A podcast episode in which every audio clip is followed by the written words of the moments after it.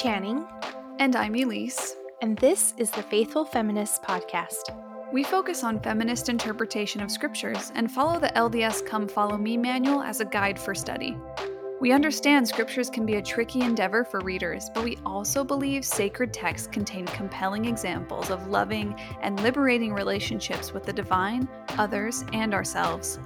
We hope you'll join us in exploring the problems and promises of sacred texts with imagination, critique, and celebration to reveal what we feel is the loving and liberating heart of Scripture.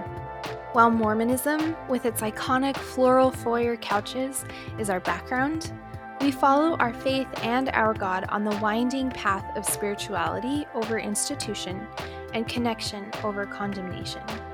We are fellow wanderers, weavers, and doubters. If you found yourself feeling a little too faithful for some and not enough for others, welcome. We've saved you a seat on the soft chairs. This podcast is funded by our listeners' generous donations. If you'd like to support our work, connect with us on Patreon or on our website at www.thefaithfulfeminists.com. Hello, friends, and welcome back to the podcast. In this week's episode, we'll be covering Isaiah chapters 58 through 66 for the dates October 3rd through the 9th. This is our last week in the book of Isaiah, and the Come Follow Me manual has us focusing on fasting, Jesus Christ, and the second coming. But we're going to dive into the chapters and see what else we can kind of pull from there. But before we do that, really quick, we just want to mention, we hope that you survived General Conference weekend and took really good care of yourself and continue to take really good care of yourself throughout the next couple weeks as we experience whatever fallout comes. We're recording this episode on Sunday morning, so who knows what's going to happen in the next 12 hours. But we just want you to know that we love you, we care about you, and we've been thinking about you as we move through this General Conference weekend. So hopefully, as the weeks go on, we can just continue to dive into the text and find what goodness is waiting there for us. If we go ahead and start in chapter 58, which is the first chapter assigned for this section, we are looking at a chapter that's really a nice critique of hypocrisy in worship. In this chapter, the people are saying things to God like, God, why aren't you paying attention to us? We're doing all of this great fasting stuff and you are not responding. And God says, you're not actually fasting for me. You're fasting for your own selves. And so if we take a look at verses 1 through 3, this is where the author kind of starts out by saying things like, let the transgressions of my people be made public and let their sins be known unto them. Yes, their desire to keep the commandments is genuine, but their actions are misplaced. And so if we take a look at fasting, for example, when the people fast, they cry unto God saying, we've fasted, have you not noticed? We've afflicted ourselves like you commanded, and yet you do not acknowledge us.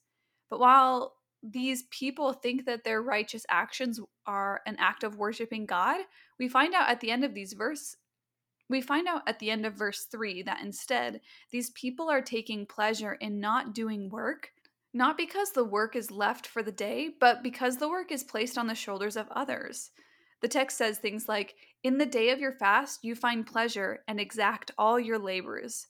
And the footnote here for the word exact defines the word as inflicting travail on others. Then if we move on to verses 4 and 5, the critique of this attitude toward fasting continues, and it starts to point out that this kind of fast is not for godly reasons, but for strife and debate, or it's a fast without spiritual motivation, which engenders discomfort and irritability among the people. And it's a fast to smite others with the fist of wickedness. These are all phrases pulled from the text. And the footnotes of this verse specifically name hypocrisy as a theme for these verses.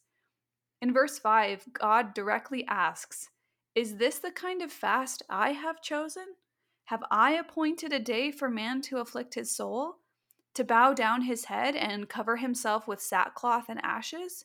You call this a fast and deem it acceptable to God? God is really calling the people out right here. Yeah, God is not happy at all with what's happening. So then as we move into verses 6 and 7, we hear God giving clear direction to God's people about what kind of fast is the kind that God has envisioned. We hear things like, is this not the fast that I have chosen? To loose the bands of wickedness, to undo the heavy burdens, and to let the oppressed go free, and to break every yoke? God basically is like, this is actually what I'm asking for. In verse 7, God continues saying, "Is not my fast to deal thy bread to the hungry, that you bring the poor into your house and clothe the naked?" So we get a really vivid picture here of what exactly it is that God is asking for when he asks his people to fast. In verses 8 through 9, we kind of get this whole like, hey, if you fast in this way, here are some of the things that you can expect. The verse explicitly states that in that case, a couple of things are going to happen. Thine health shall spring forth speedily. Thy righteousness shall go before thee. The glory of God shall be your reward. And when you call, God will answer. You won't have to wonder or ask like, hey, God, we're doing all these things. Where are you at? Because you'll get your answer. The Lord will guide you continually, and God will satisfy your soul in drought. And finally, oh, I just love the way that these verses are written. This is at the end of verse 9. You will be called the repairer of the breach and the restorer of paths to dwell in.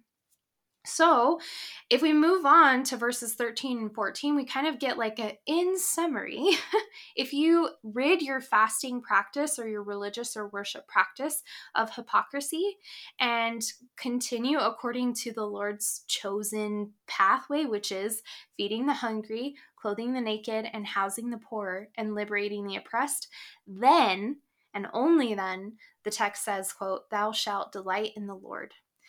And honestly, for us, this chapter is pretty self-explanatory, and it definitely creates a new context around fasting that really resonates strongly, especially with the teachings of Jesus that we find in the New Testament. This chapter in Isaiah argues that fasting is not about being hungry or going without, but rather about sharing abundance and restoring life via pathways of justice. This type of fasting is wealth redistribution. It's about economic justice, food justice, about the availability of healthcare and affordable housing. And it's about rest and creating space for others to rest as a restorative practice. So chapter 58 really is like such a beautiful, it's not even a call out, right? Like it's, God is basically saying like, hey, here are some of the things that I'm noticing are not quite right. But instead of being like, and now I'm going to destroy you because your worship practice is horrible, God instead is saying, okay, I'm going to call you in and I'm going to show you, here is actually how I want it to be done. Here are the steps that need to be taken differently. And then we all get to experience this really beautiful coming together and this really beautiful example of restorative justice in chapter 58. So we were really excited to read this chapter this week and found it just like something that we could really get excited about. Yes, absolutely. And I think this kind of theme can carry over to chapter 60, which is a chapter that really rejoices in gathering all of the people that have been dispersed, like gathering them into the fold or gathering them to Zion. And one of the things I found really interesting is that in my research, I learned that there are 3 different sections of Isaiah that may also be understood as 3 different authors of Isaiah. Mm-hmm. And each of these sections also has their own song. Like the entire chapter of scripture is set to music. And Isaiah chapter 60 is considered to be the 3rd song of Isaiah.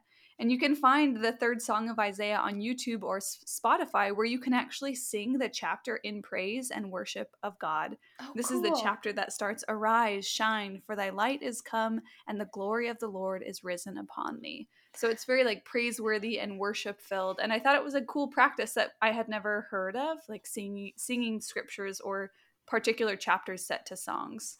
That's so beautiful. And honestly, I am not surprised to hear that at all, because chapter 60 is so like well written. It's so poetic in the way that the words flow throughout the chapter and all of the really vivid imagery of, you know, restoration and beauty that arrived to, you know, Zion during this chapter.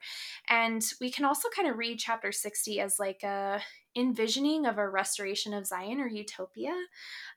If we read the chapter heading, it says, quote, "In the last days, Israel shall rise again as a mighty nation. The Gentile people shall join and serve Israel, and they will dwell in celestial splendor," end quote. And just to like really kind of drive home just the beauty and poeticism of this chapter, some of the highlights that we come across are in verses 1 through 5, we hear We hear that in the last days, darkness will cover the world, but Israel will be covered with the light of God's glory so that all nations come unto them. In verses 6 through 15, we hear flocks of camels and sheep and ships laden with silver and gold will come to Israel, and kings will come to serve them, and beautiful wood will cover their homes, and the sons of their oppressors will bend their knee before them. In verses 16, we hear kings and Gentiles shall feed and nurture Israel, and by this they will know that I am God. In verses 17 through 18, I just love these. They're so beautiful. It says, quote, "In exchange for your brass, I will give you gold, and for wood, brass, and for stones, iron. I will make thy officers peace, and thine exactors righteousness. Violence within your walls will be no more, but you will call your walls salvation, and your gates praise." And then in 19 through 20, we kind of get this really beautiful summation of what's going to happen in this utopia Zion vision. And we hear the text say, quote, "The sun will be no more, and neither will be the moon, for God will be your everlasting light." So it's just this really big focus on the contrast between light and darkness, the movement from oppression to I don't know. I wouldn't say liberation, but kind of oppression to freedom and the unification of God's people together under the protection of God. So it's just a really beautiful chapter. And yeah, I'm so glad that you found, I can't believe that there are songs written out that we can listen to these chapters for. That's so cool. Yeah, it is really cool. And I'm glad that you noticed this kind of restoration of Israel. And I think that ties really nicely into Isaiah 61, which my little section header for this was God's dream for humanity. So on the same line of God kind of sketching what they hope things could look like. And I think sometimes we think that we can get to a better, more loving and joyous world simply through individual efforts or by working within the frameworks and institutions that we have already been given. But I really appreciate chapter 61 because it seems to sketch God's desire for humanity. And while there are some really tender, beautiful moments, it's not without destruction and revolution and justice. And so some of the things that I was noticing in chapter 61 first would be institutional destruction and revolution, not reform. This chapter talks about proclaiming liberty to the captives and opening the prisons to them that are bound. And both of these items deal with the institution of the prison industrial complex, but I also think that these could be extended to any system that holds us captive, like the system of capitalism that holds us captive to labor, exploitation, paychecks, and poverty. Another example could be the system of white supremacy that holds us captive to racism at varying levels of severity, violence, and consequence. And remember, reform aims at improving the status quo by modifying laws, policies, and practices, whereas true revolution aims at completely overthrowing the status quo. And I really think that God's dream for humanity is about revolution, which involves destruction of institutions and true liberation. The next theme that we see for God's dream for humanity is God wants to replace pain with comfort and beauty. God says that we should be comforting all those that mourn. God says, give them beauty instead of ashes. Give them oil of joy instead of mourning. Give them the garment of praise instead of the spirit of heaviness. So we have this kind of swapping in and out of pain and grief and sorrow for comfort and beauty and joy, which I think is a really nice image. And then finally, we have the kind of third, I don't know if it's a phase necessarily, but the third theme I noticed was a desire for community repair and community care. The chapter talks about repairing wasted and desolate cities. We see strangers feeding one another's flocks on their own will, and God asks us to bind the brokenhearted. And each of these three examples to me sound like, how can we band together as a community to take care of one another on both individual levels, taking care of each other's hearts, but also helping each other in our daily labor, feeding each other's flocks and caring for each other's families, and also repairing cities that have gone through destruction. Finally, in verse 10, just the first part of this verse, I think, is a really nice praise of God here, the God that shows up in chapter 61. Verse 10 says, I will greatly rejoice in the Lord. My soul shall be joyful in my God. And I'm thinking to myself, like, I want my soul to be joyful in my God. If this is what God wants from me, like, you know, revolution, not reform, replacing pain with comfort and beauty, and then community care and repair. So those are some of the things that I noticed in chapter 61 and really appreciated. Yeah, I feel really excited, especially about that third and final point, the community repair and care. And I almost kind of looking at it, I'm looking at it as like kind of concentric circles or like layers of what it means to be in right relationship with others. And it can go either way, right? Like if we start from the bottom of your list, which is binding the brokenhearted, like these are our like highly intimate, like interpersonal relationships where we can really hold one another's hearts and like say like, okay, do you need a Band-Aid here? I have like a whole first aid kit like ready for you, and I know exactly what you need, and I can do this for you.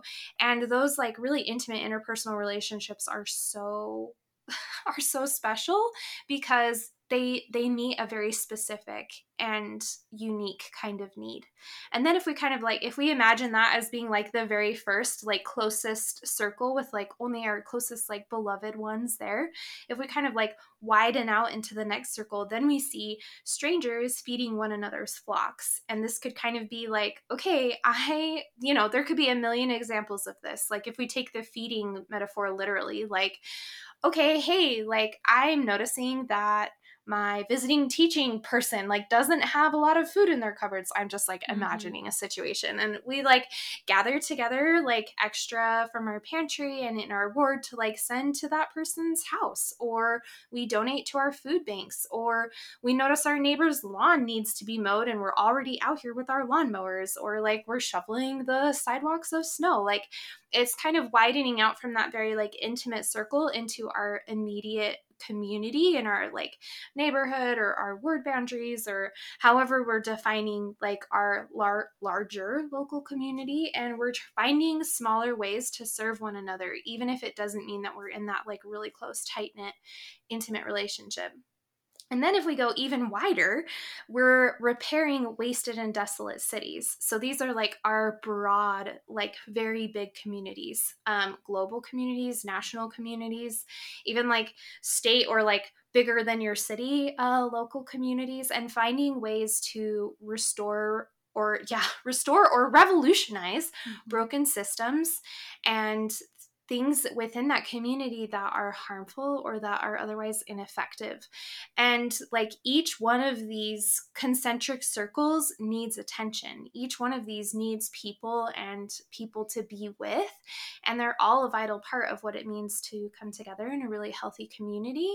And you can't like, I mean, you can ignore some, but in a truly healthy community, every single circle is going to have people working within them to restore something. So I actually view this as like a really hopeful way to look at social justice movements and restorative justice movements, recognizing that needs are different depending on what circle we're in, but that everyone is needed somewhere. So I'm actually like really excited about, this example that you gave to us. Yeah, thank you. I really appreciate you like pulling these examples and putting them in more contemporary terms or like taking a look at more modern examples. I think the last chapter that we do want to talk about is Isaiah 66, which is the final chapter in the book of Isaiah.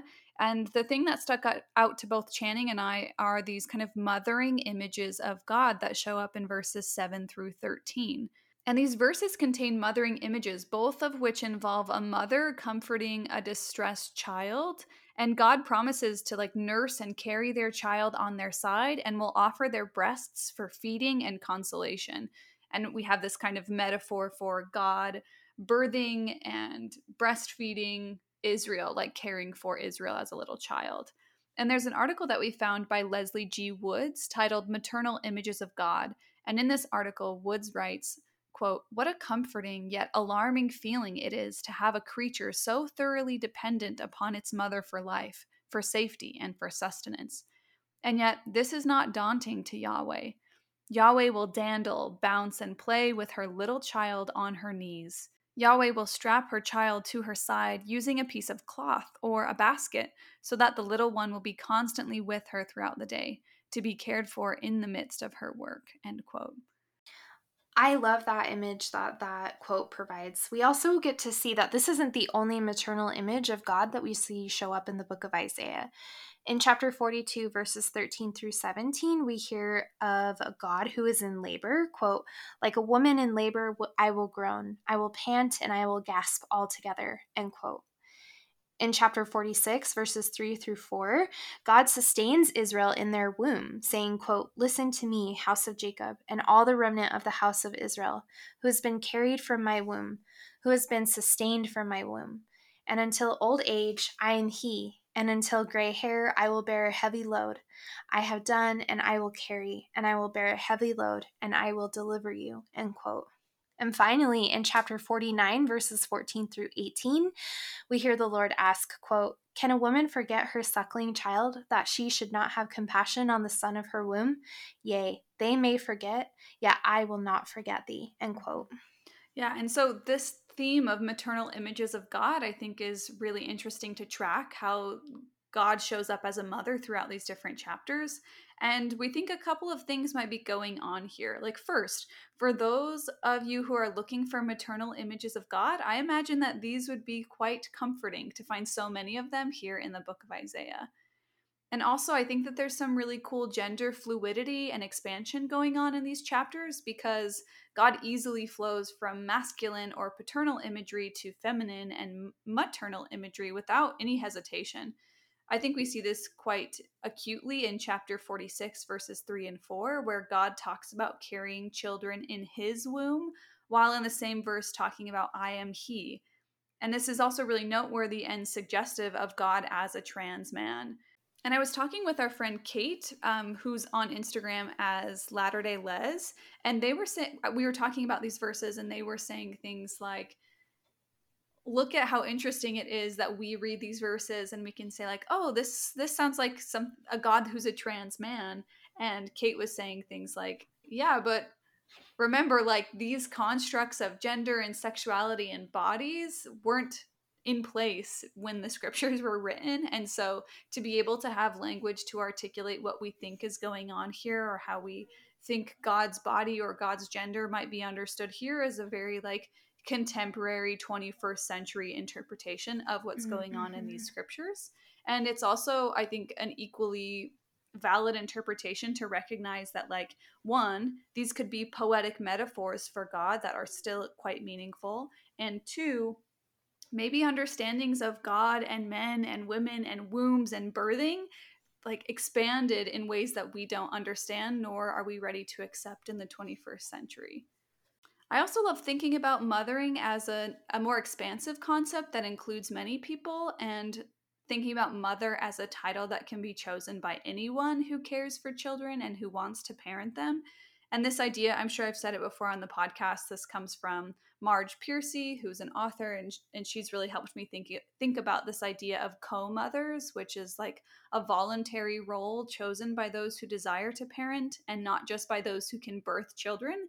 And in this way, the title of mother or co-mother can be applied to anyone regardless of sex or gender or ability to actually give birth or not give birth to children. Does that come from the book Woman on the Edge of Time? Yes. Of course it does. Like, Elise, I remember Elise came to visit me one time, and on the entire drive home from the airport, she was telling me about this book. And honestly, I haven't read it yet, but I'm, like, so infatuated with a lot of the ideas that were presented there. And, like, I'm really glad that you brought this mother piece up, because that felt like such a, like, liberating way to look at motherhood. So essentially, correct me if I'm wrong about this, Elise, but essentially in the book, what happens is when a child comes to earth, it has, like, this child has three mothers, and the mothers can be any gender, and the mothers are, like, they share They share all the responsibilities of raising this child, but there are three of them, and they get to share in the workload and share in the mental workload and the emotional workload and the physical workload. And they can choose it as like an actual career, like their life's work that they do, devoting their lives to this child. And it's seen as like a highly respected and valuable role in the community. And then, but it's not forever. Like once the child reaches like 12 or 13 or 14 or something like that, then they, like, their mothering job stops. They're no longer a mother, and the child becomes more independent and is cared for. Is it just by one auntie, or is it by like many aunties? Yeah. And so it's just this really like beautiful reimagining of like a parent-child dynamic and a caretaker role. That's really, really radical. So I'm glad that you brought it up here, because literally every time you talk about the book, I'm like, seriously, amazing. So good. And yeah, that's a really nice summary. And I think one of the things that is the most like radical and that people might feel the most uncomfortable by is that, so in the book, they're creating this type of utopian world, which meant that they had to dissolve all systems of power and hierarchy. And one of the last systems that they had to dissolve was the system where only some people can give birth to children over others, because they were worried that that's still a power that people have over others. And so they've actually like, I don't really know all of the details, but like no one physically gives birth. Interesting. Babies are like made in a, not like a lab, but babies. Kind of. Yeah, but kind of. So you don't actually birth children, and no one has power over other people to say like, well, I'm a real woman, or I'm a real mom because I can give birth to kids and you can't. And so it was just another move to try and like, dissolve the power structure of birthing. So basically, if you are a fan of Star Wars, Marge Piercy is envisioning the like creation of clones. Sure. I've never seen Star Wars, so I can't. Yeah. If you can believe that. But anyway, for those of you who have watched Star Wars, you'll know exactly what I'm talking about. Okay, so maybe just to kind of wrap things up, I think either way, like recognizing that the book of Isaiah comes to a close with these mothering images feels quite significant and perhaps healing for those who have strained relationships with their own mothers or parents, or for those who want to think about an expanded understanding of parenthood, motherhood, and also gender. Oh, so beautiful. We're so like, I know we didn't get to spend all of the chapters in Isaiah because of our self-care break. But I do, I remember one time Elise was like, I thought you mentioned one time that Isaiah's like one of your favorite books. And I'm like, oh, did I say that? I mean, I wouldn't be surprised if I did, but like even spending just the last 2 weeks in this book, I am reminded just of like the really strong poeticism and the beautiful images that come out of the writing of Isaiah. And I'm so grateful that even though we didn't get to spend the whole book together, that we got to spend these last few weeks. And I really am just so happy that, we got to explore the treasures and the gifts that were waiting here for us. So friends, take super, super good care. Next week, we start in the book of Jeremiah. So whole new chapter, like whole new book, whole new context, whole new everything. And we're looking forward to diving in with you. So until next week, bye. Bye.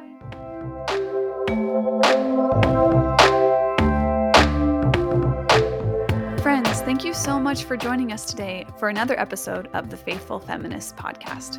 We know your time and space is sacred, and we are so grateful to have spent ours with you. If you enjoyed this episode, we'd be so happy if you left us a loving rating on iTunes and Spotify so other seekers can find us. Financial donations support the many hours of research, work, and devotion to each episode, as well as the everyday costs of creating and publishing the podcast. You can support us on Patreon or through a simple Venmo donation and help us create a world where creators, artists, activists, and beauty makers are valued and paid for their labor. Find us on those platforms and on Instagram as The Faithful Feminists. We're deeply grateful for your kindness and encouragement. We love you so much, and we hope to spend more time with you again soon. Bye, friends.